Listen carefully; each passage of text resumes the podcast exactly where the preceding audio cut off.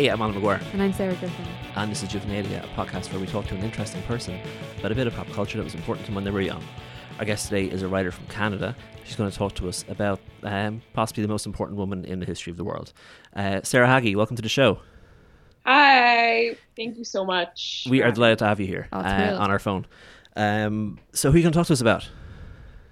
Um, I'm going to talk to you today about Oprah Winfrey, but specifically the Oprah Show, which I just googled ran from 1986 to 2011. It seems older than that to me. That's weird to me because I, f- I always felt like Oprah was part of like my early childhood, but it didn't start till I was like twelve, which sounds weird. What was it like? How did you get into Oprah? How like what years of your life is she a part of?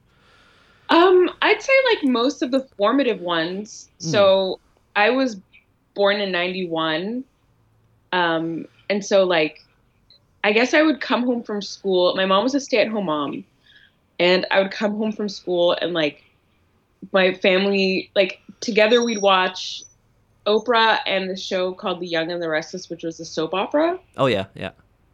Um, and yeah, I, I feel like Oprah, like, didn't raise me, but definitely informed my mom on a lot of different things. Like, there's so many memories I have that are from Oprah episodes.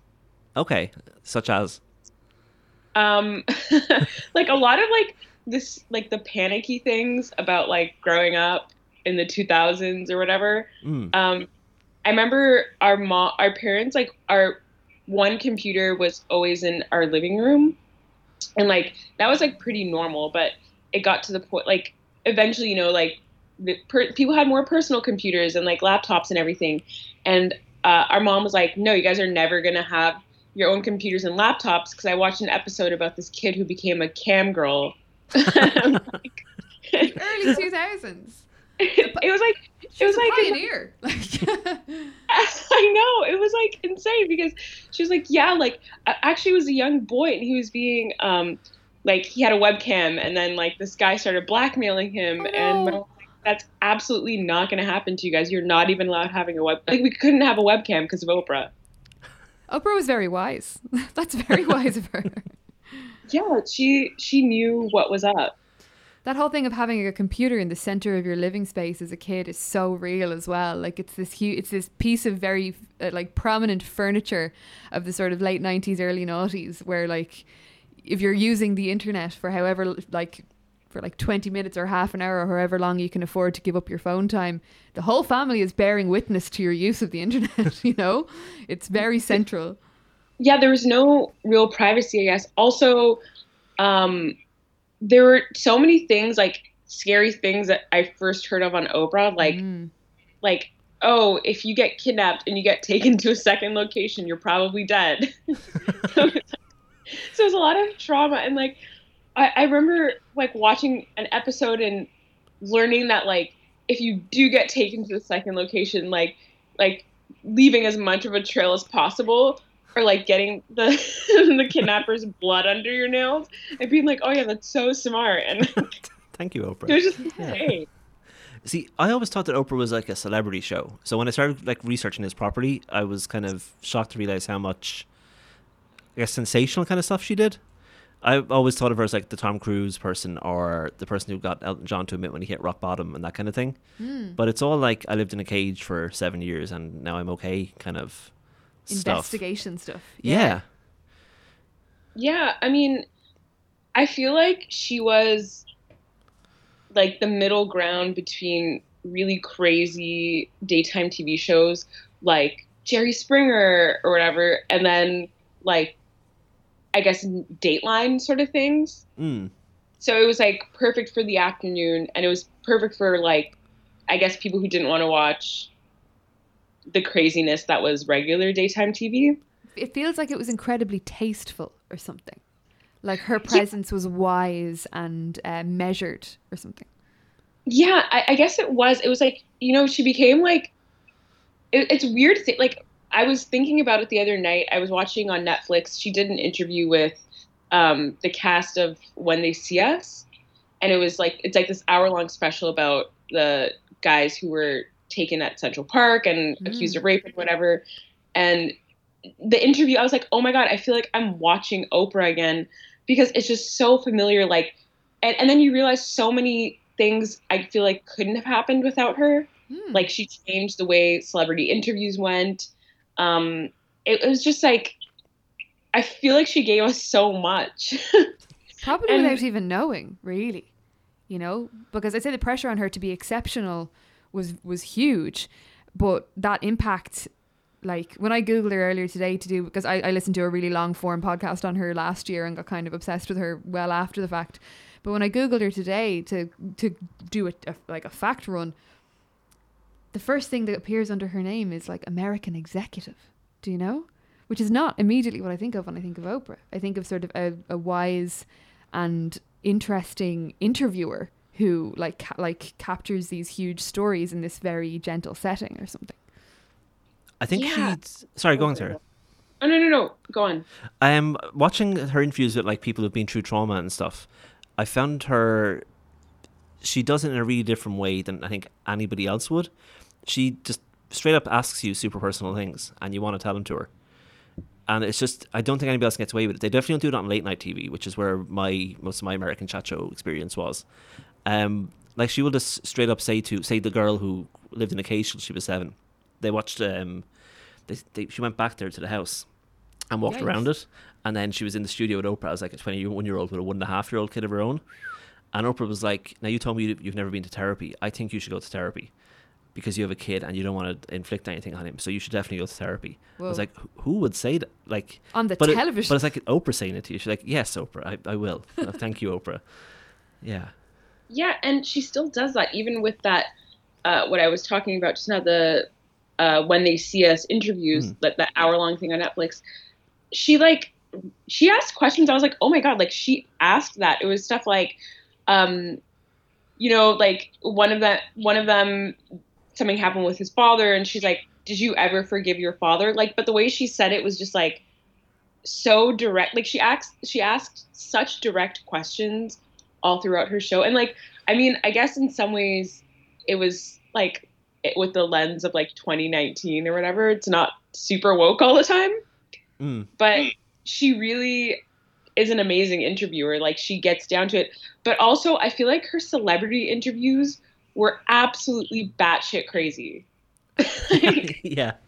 they were just insane. It was like, what? Like, what? What template are you using to talk? Yeah. I mean, I, okay, so we should probably get into the Tom Cruise one. We should just dive right into that, right? Yes. It seems like the like canonical crazy Oprah interview. I, only, like I watched it for the first time fully, like all forty minutes of it this week. I'd only ever seen like small. forty. You small watched? cli- Wow. I watched all forty minutes. Yeah, uh, it was only it was always like in small clips or gifs. Yeah, or I feel like I it. I know the tale through having watched. I remember that. I remember when it was on. Like Yeah. It was clear as a bell that everyone was talking about it. But uh, I didn't realize it was that long. And but also the important thing people forget is Oprah was totally complicit in everything that happened in that interview. She Right. to- she totally egged him on Oh. At every step. That like that thing where he like grabbed both of her hands and shakes at her and stuff. Oh my god. He does that three separate times over 40 minutes. That's not just a one once off occurrence, and she like loves it every time. She, I think, because she is genuinely seems to be, she was a good, actually a really good friend of his, and already knew about the Katie Holmes stuff, and um, but she like will not stop asking him. She asks, she asks Tom Holmes, will he marry Katie Holmes, or Tom Cruise, will he marry Katie Holmes? Straight up says, are you gonna marry her Whoa. on TV? And the audience don't help either. The audience are nuts. Yeah. The audience are, I guess, a group of 40 year old women who are in a room with Tom Cruise. Goals. There's just it's like a, a Beatles concert. My best friends, all Yeah. of them. Could you Yeah. imagine the good vibes in that room? Could you imagine the the the, the sheer thrill and excitement? I have attended a One Direction concert. I know what pure feminine energy means. You know. Yeah. Like I would I would be very happy in that crowd. Mm-hmm. Uh, do you remember watching it when it originally went out, Sarah? Yes, I absolutely remember watching it. I have two older sisters, so they're like, they were in their early 20s at the time, I would say. And I was a kid, and I was just like, this is like, we were just watching it, and I was like, this is weird because, okay, w- well, I actually rewatched it in full um, like a month or so ago with a friend who was visiting because, like, I mean, uh, I feel like Alan might know this, but I'm obsessed with Tom Cruise. like, like I love him. Like good so- obsessed, like good nostalgic, like teenage I- like swoony obsessed or like I am fascinated by this mad Scientologist person who is like a total like sphinx. Do you know like you, unreadable mystery? Like which which kind or, or or a little column A, a little column B. Uh, I think it's maybe three columns. Whoa! I'm interested in column C. Like let's go. I feel like you don't want to say column C, which is like, do you genuinely like him? I'm like, yeah. um, I think he's like an amazing actor, and I love his movies so much. Um, I I do think he's like one of the last true movie stars, yeah, definitely. I agree with that. and obviously he's. I mean, like, it's gotten to the point where I'm like, should I even tweet things about Tom Cruise being crazy? Because like, what if I have a chance to meet him on signed? That's Yeah. my tweet.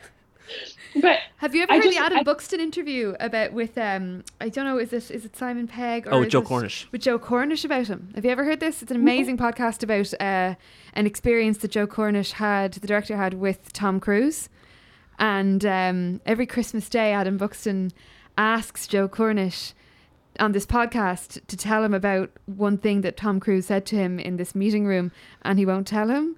But uh, He just adds on a little bit extra to the story every Every- oh, year. you should so you listen get, to you're it up there. like seven minutes into his Tom Cruise encounter now after three years. it's brilliant. But it's I think Tom it's again yeah Tom Cruise is the last true movie star, Mm. um and like the Mission Impossible films are like brilliant action films. Interview with the Vampire. and Tree the Vampire and Yeah. Collateral. He's a, he's amazing, and everybody says he's lovely as well.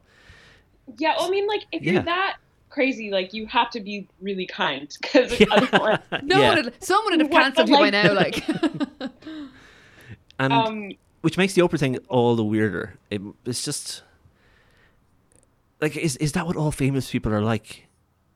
Like unfiltered, you wonder. Because Yeah. I I feel like crazy people, like in, famous people, are just not like us really at all. There's something else in their like chemistry that like lets them get up to that level, and then just all the like coddling and yes men just kind of exacerbate it.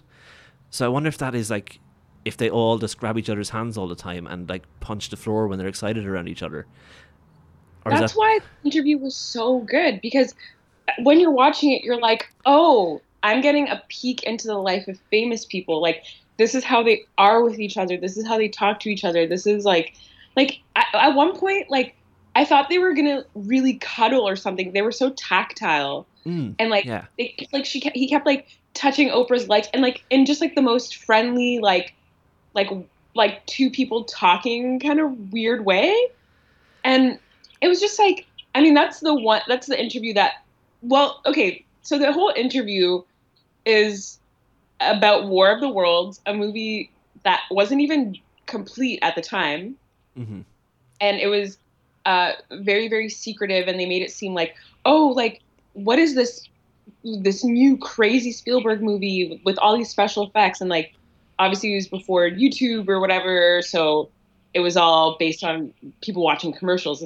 Um, and i and but it hardly focuses on the movie other than showing like random clips of tom cruise like running through rubble. And then there were did you remember like there were those weird things where she would get like Steven Spielberg to say a word about Tom Cruise and Dakota Fanning to talk about Tom Cruise. Yeah, those bits they're so jarring because they were obviously recorded with a totally different uh, context in mind, where it was a normal interview on Oprah, rather than this like sideshow to what everybody wanted to see, which was what is Tom Cruise going to do next on this show. So there's like Yeah. nobody. I don't care Dakota Fanning how what a lovely person he was to to like work with. Did he punch the floor when he did a good scene? That's what I need to know. Did he jump on things afterwards? And it obviously became this crazy thing about Tom Cruise and Katie Holmes.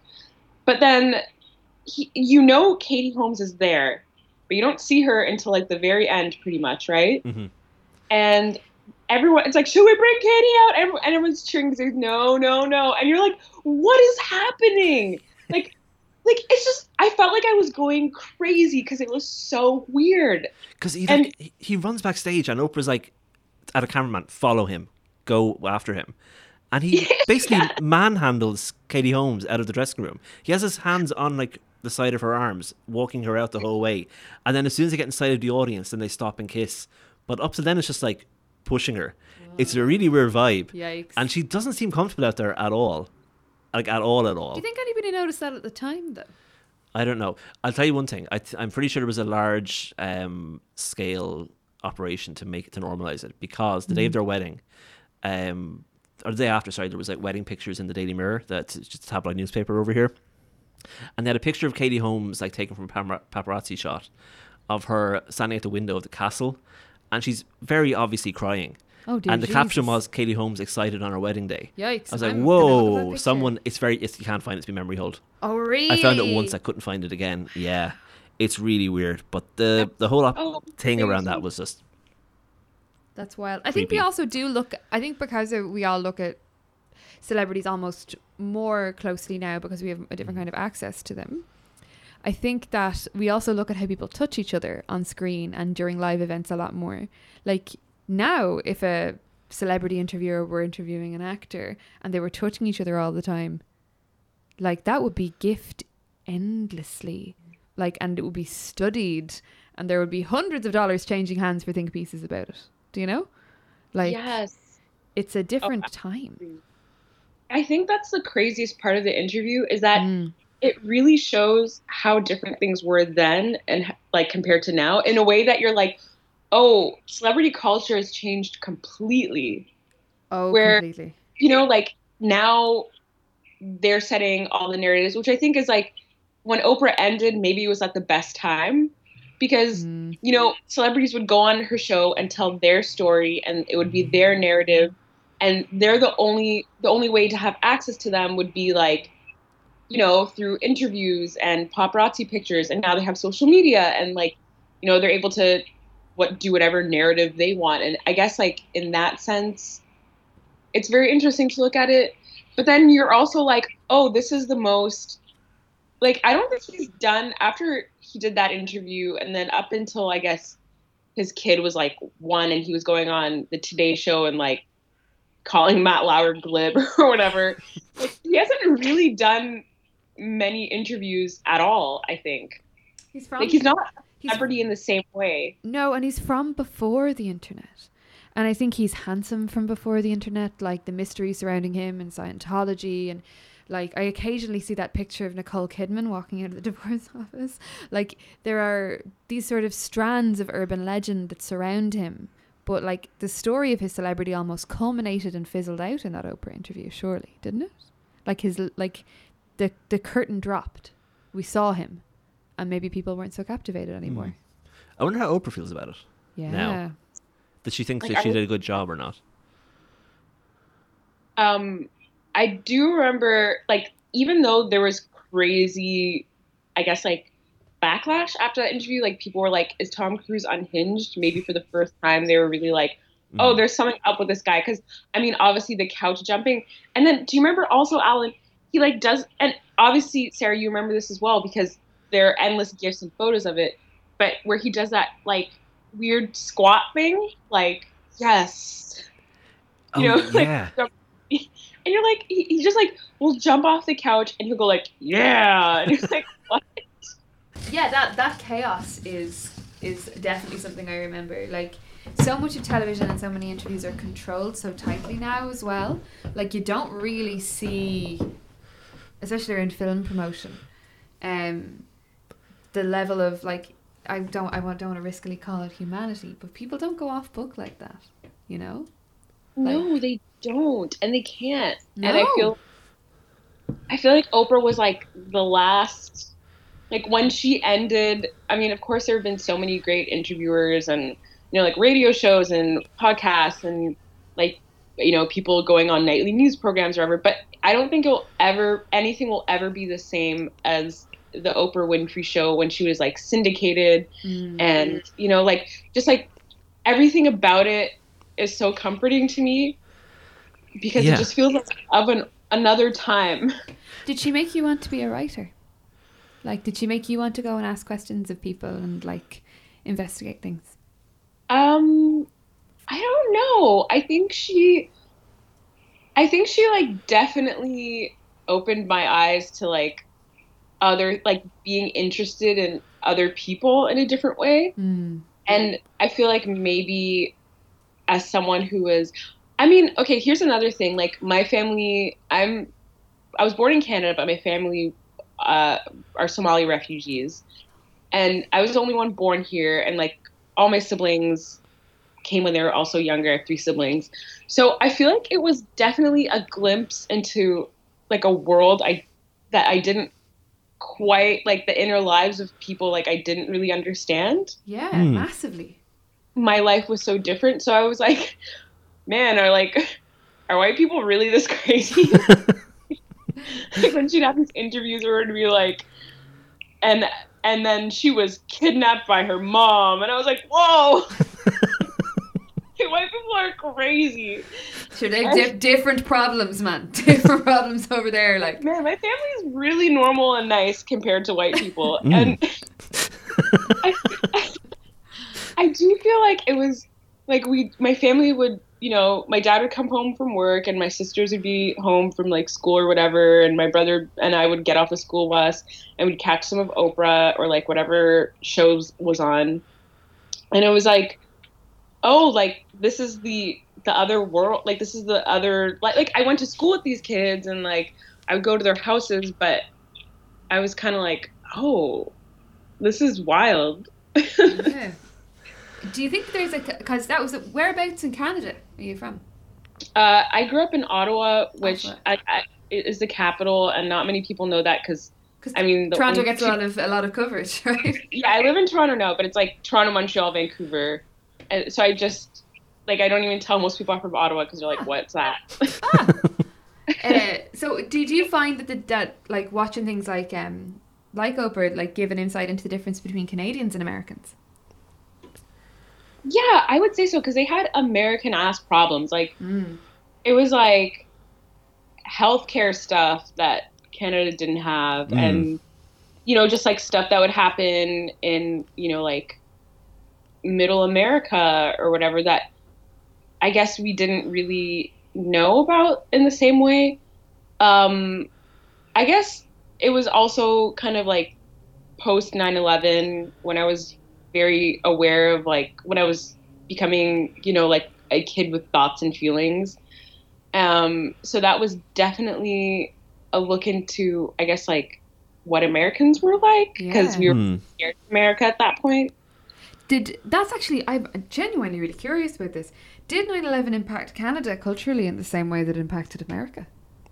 Yeah, it did. I mean, obviously not the same way because it wasn't us, but I remember the day. Like, I was late for school. Um, I was probably like ten, um, and I was late for school. And I remember it was like on the news, but my sister was driving me to school, and we were like, "Is this like a movie or something?"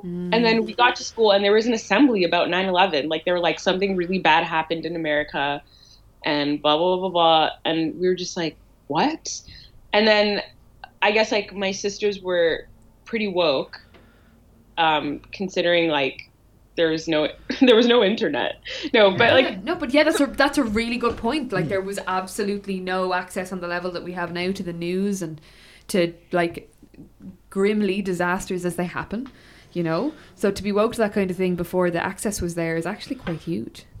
yeah, so they were like things will really be different now. Like there's hmm. going to be wars and like all this stuff, and then they were going to protests and all that sort of stuff. And I feel like Oprah. I mean, I don't remember the heavier Oprah episodes. I'm sure there was like a lot of post 9/11 stuff or like very patriotic things and like Oh, things about the troops and stuff. But I, I don't remember that so much. But also, I feel like, you know, I remember, I mean, Canada is definitely overshadowed by the US in like every way culturally. Like, we even have laws here where I get, I, I forget the percentage, but there's a Canadian something of television, r- uh, Canadian radio and television something. And I think it's like 20 to 30% of what we consume Oh on television, radio has to be Canadian. We were just taught. We recorded an episode earlier about Irish children's, uh, an, an Irish children's television uh, hero, um, and we talked about that a bit earlier because we have that with England ourselves. You know, where a lot of the media that we consume is British or American. So that's quite surprising, given that Canada is so huge. Yeah, I mean, we and I feel like for like everyone kind of wanted to be American in a way. Like America was very cool to us in a lot of ways, like culturally, Like they had cooler cities.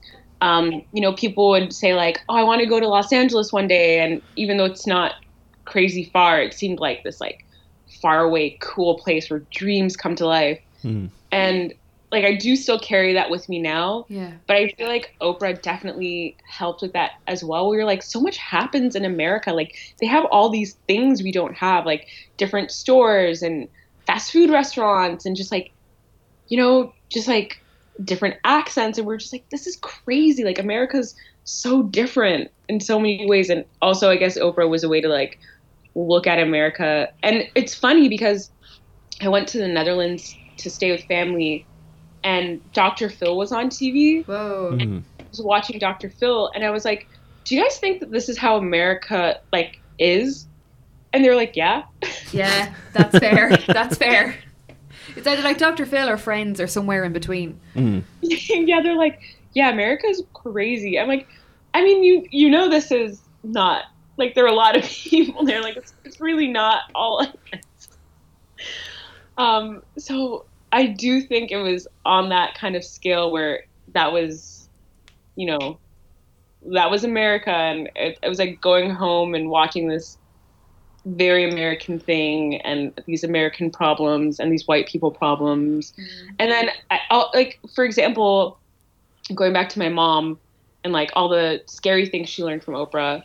Um, like we weren't allowed to go for sleepovers, which is definitely a very like non-white experience shared throughout, I guess, North America. I don't know if it's the same abroad. I was I was never let go for sleepovers myself.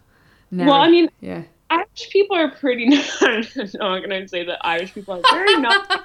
but you know, it's like it was like that. Like you don't know what those people are up to. Like you're gonna go to some white person's house and sleep there. And I oh, remember my mom like on Oprah. I saw this stepdad did shit to kids. Like that is why I do not let you guys go to sleepovers. Like I don't know what their parents are up to. I don't know who's living in those houses. So it's like, thanks, Oprah. Now I can't. I have to like leave every birthday party early because I'm not allowed to sleep over. Like especially now that my mom watched that episode about the weird stepfather.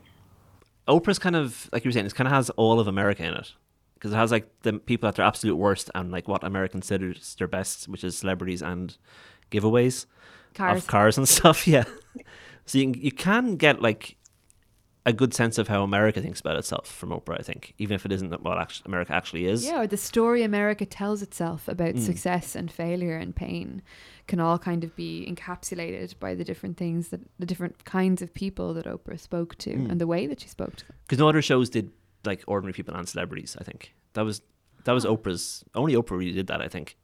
Would That's that be accurate? sweet. Do you think? Yeah, I think she really ushered in that era of. I mean, there was also The View, which I guess did like celebrity stuff and normal. Like it wasn't always like Meghan McCain and Whoopi Goldberg fighting or whatever. Yeah, yeah. I, I feel like those kinds of shows did those things, but she also launched the career. Like she created Dr. Phil. Mm. She cre- yeah, she created lo- sure didn't she discover Liz or not discover Liz Gilbert, but didn't she kind of make Eat Pray Love happen? Like yes, was that her? Yes. And Cheryl She had- Strayed, I believe, Oh. also she picked Wild for the book club. Like I know about the books end of it, you know, but um, I know that her taste was sort of irrefutable. Yes. I mean, she was like um, a leader for so many. Like, I guess it was. I don't know if it was mostly white women. Like, I don't. I really don't know how Black Americans saw Oprah or her Mm. influence. I know she's like the first Black woman billionaire. I, I'm pretty Wow. sure she is. I think so. Um, yeah, yeah. Um, so I don't know what it was like for Black Americans or I guess just Black people in general, you know, seeing Oprah and seeing her success in her show. And she did have a lot of, like, she did talk about, I guess, like race and, you know, things like that. But yeah, like she would have her favorite things episode every year. And that was like the, that was influencing before influencing was even a thing. Because if Oh, you were on yeah. if you were on Oprah's favorite things, you were guaranteed success. Like everyone, you would be sold out within seconds. Everyone would be purchasing this, and like that's the power she had before like any of anyone had that power. I remember I I very recently listened to um, a podcast that talked a bit about James Frey and uh, A Million Little Pieces. Mm, yeah, yeah. And the greatest transgression it, it feels like that he made is that he lied to Oprah's face. Mm. Like he lied to Oprah. And Oh, for anybody who doesn't remember James Frey, he wrote uh, Thousand Little Pieces. There's little pieces. Yeah, he lied. He wrote this memoir about having been an addict and having had a horrendous life that turned out to be a work of fiction. Yeah, but Oprah picked it as her book of the month. And interviewed him about it. And then when it came out that he had been lying, he went back on and they had the they had a conversation about him telling lies to Oprah with Yeah. Oprah. Like she. Uh, but he still sold millions and is still a bazillionaire and is Yeah. do- he's doing grand by all means. So even though he fell out of favor with Oprah, her golden touch initially still Mm. kind of never wore off. And Angry No. Oprah is something to behold. Have you seen the one where she goes to jail to interview a pastor who murdered his wife? No. Oh, it is it is intense. She basically gets him to um like she basically interrogates him about what happened because he says he can't remember, and she's like, "No, you remember. Tell me what happened." And she just she obviously just is disgusted by him, but she went she went all the way out there to talk to him, and just to make him basically say what he did for her camera because he wasn't saying it, he wasn't like fully admitting to it in court and stuff. But she was like, no, because you, he was like saying it was an accident and stuff. She's like, no, because you put her in a carpet and drove her out to a river. He was like, yeah, no, I did do that. Yeah, I guess. Yeah. And she's like, and then what else did you do? And then what else did you do? And then you did that, didn't you? And but you know you did that, didn't you? Like, oh my god, Oprah. Yikes. It's I would not want to be on the end of an angry Oprah and, like questioning at all. Um, yeah, she isn't intense. I, I just like it's I mean, she doesn't have her show anymore and I feel like between her show ending and now there's been like a resurgence like she's like come back in a different way where she has her Super Soul Sunday stuff and all that and her magazine is still very popular. Yeah, even in the even in the even in the end of days of magazines, O is still kicking big time. yeah, you you always see Oprah magazine everywhere, and you're just like, man, she's just like, like, well, I can't imagine a world existing without her. Even though, like, Mm. at this point in my life, I don't consume as much Oprah. Like, she's kind of just someone who's always around. Mm. And like she has her uh, her network as well, because um, which is seems to be all like like all black cast dramas pretty much, and like Yeah. Tyler Perry stuff, and it seems to be like four or five like soap operas that she she produces. Yeah, and And- talk shows that are on it. Like, she has um, like, she had this thing like, where are they now? Where she would find people and it'd be like, where's Brandy now? And it'd be like, Where is Brandy now? Yeah. And you're like, oh, I guess, or like, you know, like Boy George, what's he's up, what's he up to? Mm. like people who were very interesting at one point. Okay, I just want to say one quick thing about the Tom Cruise part, which is like, I feel like the part that felt like the most like a weird dream to me was at one point in the interview, they're teasing, like, you know how, like, the full episode of, of a show, like, they're always teasing, and when we come back, you're going to be blah, blah, blah, blah, blah. And Yeah. then it's, okay, so throughout the episode, remember how they're teasing, like, and someone named Tom Cruise meets Tom Cruise? Oh yeah, And that was so like, weird.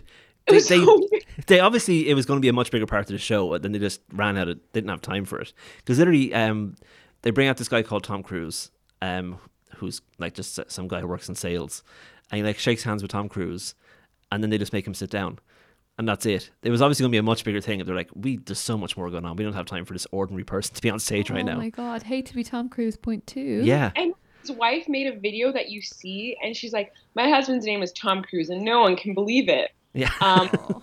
and like, people ask him, "Is that your real name?" And he's like, "Yes, that is my real name, Tom Cruise." Oh. It's it's from a more innocent time. Uh, that It innocent time being an hour before the show started. Yeah. Yeah. Before all all interviewing got before Tom Cruise got like broken into this next level of, Yeah. of whatever he became. and um, another thing I just remembered is like, okay, he was with Nicole Kidman for a long ass time. Mm. Oh my god, I'm remembering so much now. I'm sorry to like rewind back to this, but it just popped into my head. Oh no, come No, on, no. keep it coming. It is this is a, a core thing. Yeah. And she, okay, so uh, when I read, so I was staying in a place, I was subletting this apartment, and it had a copy of Going Clear, And of course, instead of reading all of it, I went to the index and then searched, and then like looked for Tom Cruise and then read the Tom Cruise. of course, yeah.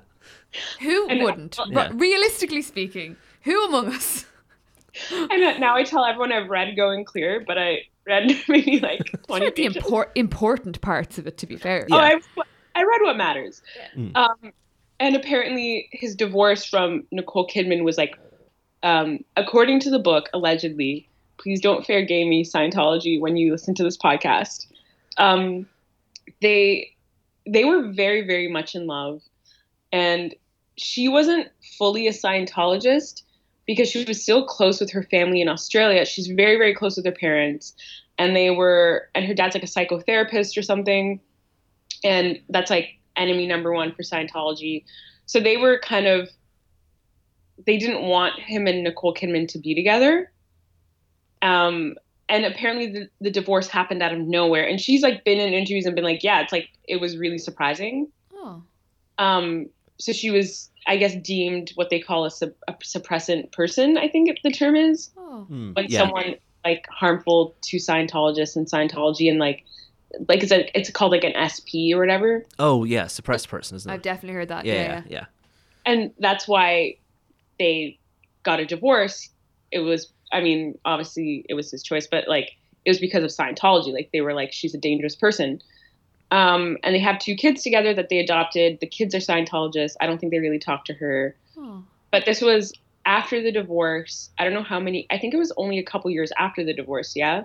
'Cause- Yeah, that, yeah, because This is- Katie Holmes was pretty quick on the scene. I think. Are they still married? No, Oh. they're not. No, uh, she Oh, got no. out of there. I think she had like a contract at six years, possibly, and then she was out. Yeah.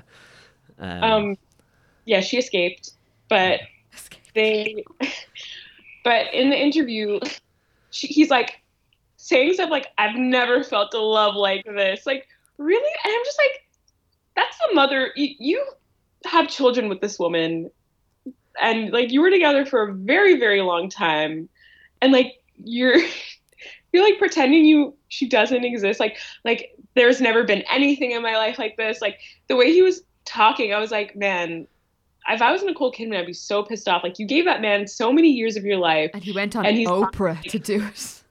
and he's talking like it didn't matter. Like this is, and then he's talking about his kids. And Alan, I hope you remember this. She, one of his kids is black, his adopted son, and she's like, "What was it like adopting a black kid?" yeah, she was I hate trying to get him to like do something woke, pretty much, and he instead he dropped the ball completely. Oh dear. He's like, "Oh, I don't see race." Like, no, Tom, Oh, that's not that's not the answer. We're all humans. We're all humans. I don't see race. He's my son, Yeah, and uh, race doesn't matter. yeah. mm, I don't think that's it, Tom Cruise. Like That's- you would be canceled for that right now. Like despite, I guess, like being a Scientologist with like maybe slaves working for you. Like Yeah. that's a pretty crazy thing to say out loud. It, especially when, when Oprah asks you, like you, you, you know, you know, and and Steven Spielberg as well. He was saying as well, both of them, and he was like, oh, "I don't see race in anybody," because Steven Spielberg has a, I think, it's a biracial child as well. Um, yeah, just it was bad. It was, I it, is it like couldn't do it. Like it's I- obviously two, 2019 bad. Was it? It was probably. I think it was bad then, but the scrutiny, the level, because it was broadcasted and then it was over. Do Mm. you know? Now we have we have replay value to like. I could just open anything on Twitter or on YouTube on my phone and watch it fifty times. Write down this, like write down everything everybody said, deconstruct it. Mm. Do you know? But when things were broadcast on the television, they happened and they were over. Like there was no immediate. Hang on, did he really say that? Yeah. I guess out of all the things he said in that interview, it, it comes near the end just before the Katie Holmes bit as well. So I think people you're you're quite worn out by that point of the interview, as well. Yeah, So- it was. It's like a a very exhausting thing to watch, and even though it's like forty something minutes, but like at the end, I was kind of like, I want more. Like show Mm. me more. Yeah, because Katie Holmes is just brought out, and then Oprah says you wanted to marry Tom Cruise when you were uh, a a girl, and now you're now look at you, and she's like, sure, yeah, this is this is exactly what I hoped for this exact circumstance, yeah. Uh, and then the show just kind of ends with Katie Holmes just kind of being paraded for all these forty year old women. Is he are- married to somebody now? Oh, I don't think so. No, uh, Yeah. he's married to the craft, Sarah. Oh, I'm so glad. Thank God. He's married to cinema, to movies. Hmm. Um, Truly so an artist. Truly. his wife now. Um, yeah, and I think I I do think maybe like I don't remember any other interview being as iconic celebrity wise on Oprah from then on. Like I can't Yeah. think of any that comes into mind where I'm like, oh, like that was really crazy. Yeah, I think probably everybody was warned. Like you can see, you can see what could happen if you let Oprah get into your head too much. Be more guarded with Oprah. I think it's interesting that um, Oprah. One thing about Oprah that isn't common with other shows is that she does long form interviews. Like no other show, Craig Ferguson used to do it a bit, but most no other American talk shows really do long form one on one interviews. On well, yeah, not really. I think Podca- podcasts kind of rebirth. that's why she's in podcasts now. I guess because she Do- can have big long conversations with people. Does Ireland have an Oprah? Great question. We've had s- Oh. Gay Byrne was kind of our Oprah. Gay Byrne was our Oprah. Yeah, he. Uh, so the Late Late Show is the longest running talk show in the world. It started in like 1963, and he hosted it from then until like 1997. Uh, and it used to have that same mix of ordinary people talking about um, their daughter about missing, and then also Bono would come on, or like um, Oliver Wilde or someone, you know, and give an iconic interview. They had a special camera lens they used for iconic interviews, they? where the whole person's face would fill the screen. Yeah, it, it, it, was like a super close up they do when someone was saying something important. It's really if you watch like we have a show called Reeling in the Years, which just packages up old clips of news and talk shows from each year with the music, and you, it's it's a really good show actually. But um, but yeah, I guess it's kind of Gay Byrne. Gay Byrne. Byrne was, and I Yeah. believe he his he he retired. I actually don't think he's well at the moment. Hmm. But we don't have. I don't think that we have a female talk show host. Um, we don't have the same culture. We the Late Late Show still does run every week, and it's still a massive deal, and it can still be um, a make or break career for artists and musicians and whoever's being interviewed. Like it's a big moment to be invited on the Late Late Show. It's a life changer here, but I don't think it holds the same. Uh, I global impact, of course not, but like No. uh, we don't. The, the cult of personality isn't the same. There, there are so few Irish media icons who are utterly beloved, uh, or even respected. I would say in the same way that America treats its heroes and its media legends. I don't think that is such a good question, and it kind of is one that breaks my heart a bit because I don't think we do have anything that even moderately resembles an Oprah, and the closest we could get to it was Gay Byrne, and at that, like G- Gay Byrne never. Like there's there's a couple of very famous interviews with him where he was exceptionally unkind to his female guests, and there's a very very famous one where him and Stephen Fry had it out about the existence of God. Um, he hasn't like he was a tremendous interviewer certainly, and is definitely a national treasure, but I don't think the same warmth and love exists in this country for anybody at that level. Like No. we we eat our our media. There's definitely the same level of like empire building. No, you couldn't build an empire on this island. No. So what you're saying is I can be Ireland's Oprah. Oh please, Oh, for do. sure. Come over, Please yeah. come over. Yeah. You're more than welcome, Sarah. and I I do with you. was it Is it, go on. Was it on TV? Like I know it was like played worldwide, but like, ha- like was it something that people cared about? Like, did people watch? Like, I, I guess I'm wondering, like, what was it? Just him, or like, did did people watch Oprah at all? Like, was that on TV? Yeah. It was. It's on. It used to be on at like 11 a.m. kind of. So we, we wouldn't have seen it unless we were off sick from school. Yeah, definitely. It was, It was on. We had a satellite channel, uh, Sky One. It's a British channel, but like most houses got it, and that was where Oprah was, and Jenny Jones, and Young and the Restless, and Ricky And the Lake, Simpsons. and the Simpsons, and it- Buffy. And all that good 90 shit. basically. yeah, it was all that one channel. But so she, we definitely knew about her and knew that she was huge, but we had fewer opportunities to actually experience that for ourselves. I would say. But like so many facets of American culture, it, it's sort of even if you think about where where Ireland is on the map, we're in between two superpowers and two media superpowers because Britain pours itself into us, and then even from as far across the ocean as it is, America pours itself into us. So you couldn't like th- there was still an, a ubiquitous quality to Oprah, even if we weren't watching her every day. Oh yeah, like if you look at the podcast charts over here, her podcast is consistently in the top five. Yeah. it is. It's just secretly huge. It's Yeah. one of those things things that everybody doesn't know everybody else is listening to. I think. Mm, the charts will show you, like, Yeah. because because our podcast listenership isn't like obviously our population numbers are teeny weeny, but you can really tell what people are listening to, Mm. like in a different way here, in a more specific way. So yeah, she definitely presides in the same way, in the same like empress grade uh, of of presence. But we haven't really got anything like that of our own. No. No. Wow. I mean, I guess I I did wonder. I mean, it hit me when I was older and would, you know, visit family in Europe and the UK and stuff, and I'd be like, "Oh, it, like, how, is this how you're consuming things?" Like, like also, I feel like a lot of my family specifically or people I'd meet, um, I guess in like Western Europe, they didn't really understand Canada's relation to the US. Oh, absolutely. Oh, yeah, yeah. yeah. I didn't Yeah. really until I lived there. I lived in California for three years, and I hadn't a clue until I lived over there.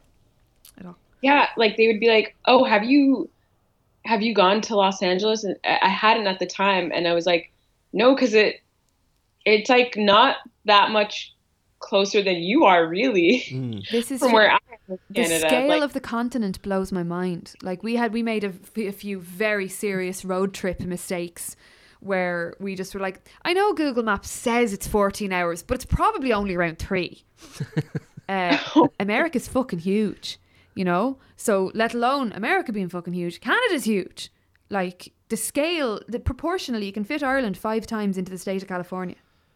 oh my god, Do you know what I mean? So That's- I think I one one thing somebody said to me when I moved to the states was, um, Europeans think hundred miles is a long way, but Americans think hundred years is a long time, and that's the difference between us.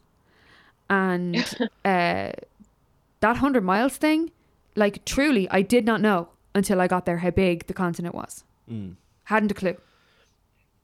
Also, That's I think. Mm. Yeah. I think over here, our kind of relationship with Canada is that we assume all North Americans are Americans, so we find out they're Canadian, and then we're surprised by, about how many, many people are actually Canadian. Yeah. Like Alanis Morissette and Bryan Adams and Mike Myers and Seth Rogen and like everybody that we like.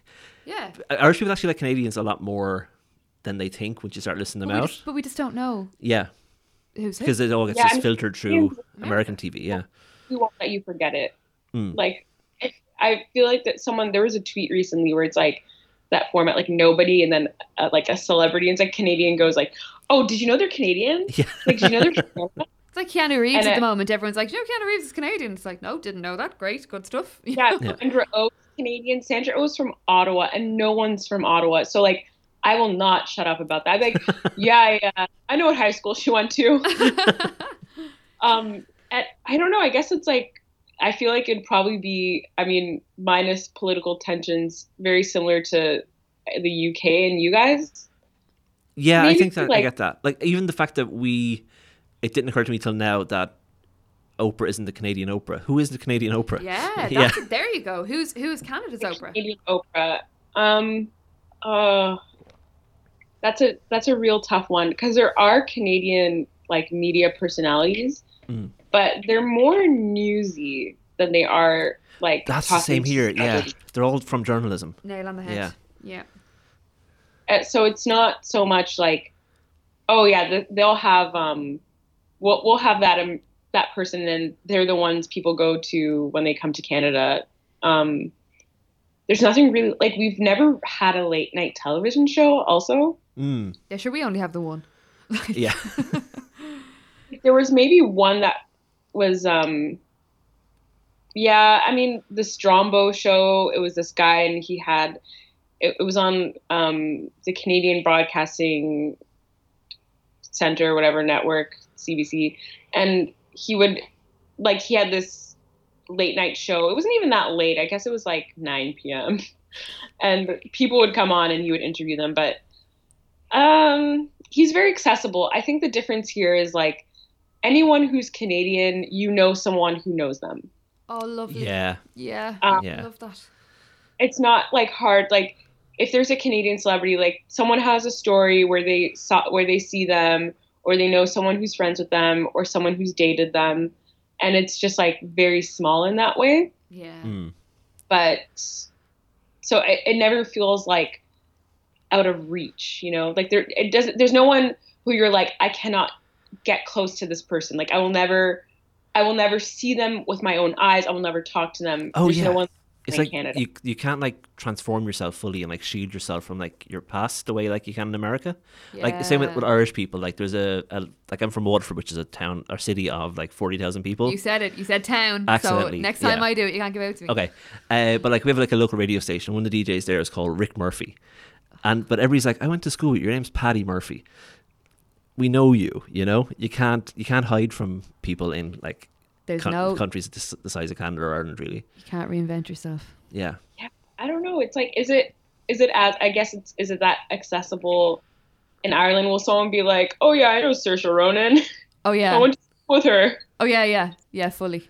Like, should the big debate here about Saoirse Ronan is whether or not her accent is authentic. Hmm. What? The yeah, the, truth. the her accent- specificity of her accent is not correct. Like that's a big thing here. People are awful about like Saoirse. I mean, I, I'm mad about. it. I think she's great. Oh yeah, But there's a lot of uh, discourse about Saoirse Ronan, if you will, uh, around here. Um, and it's because she is from somewhere like 60 miles away from Dublin. yeah, she's so she not has, from Dublin. So she has the 60 miles away from Dublin accent instead of the Dublin accent, which is not a t- uh, an accent scale that North Americans can use. I think really. Our accents are so weird and Yeah. nuanced. Like I'm from I'm from the other end of the country, Talon. You know, um, but I suppose you could probably hear that we both have fairly different accents. I would say right? so. Yeah. But Yeah, but they're, but they're great. Like I, I mean, they're Aw. just great accents. So That's so nice. I always forget that people from different countries like our accents. Yeah. Because when I was living in the States, I just felt like fucking Margaret Schroeder walking on in Boardwalk Empire. Like I felt like a fucking famine joke to people. Do you know what I mean? And that's that's grand. I'll take it. I was gr- I was fine, but it was It's just nice to be thought of. yeah, it was nice to be thought of, you know. Um, but the but for, in, ter- in terms of Saoirse Ronan, what I feel about her is like when you're an Irish person talking to Americans, of course your accent goes all wonky Mm. because you're trying to slow down for them. You're trying to not say anything they don't understand. You're trying to like there's loads of thing of adjustments that you have to make. So Irish people are terrible about people like Saoirse Ronan. But like if you're talking to an American interviewer, then and you're probably exa- if you're Saoirse Ronan, you're probably exhausted of having to explain your name over and Mhm. over again. And she definitely would be like not the only person in the world that probably has that problem, but she um like I get I get why her accent isn't precisely locatable in the same way so many of our Irish people's accents are locatable. And Irish people are not great about her. Like I wouldn't say she's as beloved here as she should be Mm. at all. oh wow, she's very beloved. I'm so glad because she's so talented and gorgeous. I just like go get him. Like the Mm. Gleesons, like Domhnall Gleeson and all, don't get nearly as much abuse as she does. Oh yeah, and like literally like once a week, someone on Twitter will go, "I just saw Domhnall Gleeson in a cafe." Yeah, Yeah. or Oh, Hozier. Or Hozier, Yeah, yeah. we all know Hozier. We all like yeah, we all know Yeah. Hozier's brother. Like, do you know what I mean? Like it's We literally know Hozier's literally brother, yeah, yeah. So like we booked Hozier for I used to run events many years ago. Um, Jesus Christ, nearly ten years ago, and uh, we ran this like all night like uh indoor festival ravey situation back during the recession when there were loads of empty buildings, and uh, Hozier played our second stage. Like he's there, and now he's like, you know. Bog Prince, everyone wants to ride him, you know? That's the thing. Like, like Americans are always like Hozier, Bog Prince, Fairy Man, Prince of the the Twigs, or whatever, and everybody else is that is Hozier from. That's Andrew from Bray. Yeah, yeah. So yeah, maybe we all do know each other. Jesus. Okay, so back to Oprah. So finally, um, Sarah, what like how do you, what's your relationship to Oprah now? Like in 2019, to finish up. Um, I still love her, and I guess I haven't thought about her as much as I have in recent years. And I guess like as I'm, you know, like when I started becoming a writer and publishing things, and you know, getting more into culture and understanding how, you know, things work. I guess I admire her way more because I mean, she really did come from like her up, like her life story is insane Oh, it's astounding. Yeah. like she was you know she went through so much to get to where she is now like she's heard no so many like she's really made it from not having any connections there's no like it, it's all her you know Mm. Um and i i definitely appreciate that on a in a different way now. Because she it, it just like proves how special of a person she is and how remarkable of a like woman she is. Like whether you even if you don't care about Oprah or don't like her I mean no one can deny that she's like she's an incredibly special and talented person. And I don't think many like her come around like there's not going to be another Oprah like there's never you going think- Do you think there can't be? Do you think the internet has destroyed the possibility? Because I was just thinking that as you were talking, I was like, do you think we could do this again? Like, no, I know? don't think so. Like, I, I really don't think can be someone. There can be people who are like Oprah, but they will. She's the only. She's the only person that will ever be her, Mm. and I think that's pretty insane. Also, I feel like, I, I mean, like everyone always talks about being starstruck or like how star. Well, I don't know if everyone does, but my friends and I are always like, how starstruck would you be if you saw this person? Um, and Yeah. feel like if I saw many famous people, I would probably like, you know, respect their space and not go up to them and say anything. But I don't know if I would be able to stop myself with Oprah. yeah, Yeah. Like I don't know if I saw Oprah if I would be physically able to not speak to her. I guess now maybe it'd be like Oprah and like a few Toronto Raptors because they won because they won the championship. But I I don't think I would be able to stop myself from from being like this is my only I will never see this woman again. I have to do something about it. What would you say to her? Okay, I've practiced. I, I've thought about this because I'm sure everyone says like, listen, like I'm so sorry, like oh my god, I never do this, or like you know they like apologize to her, but she's probably so used to it, so it doesn't matter. Oh, it's her life, totally. Yeah.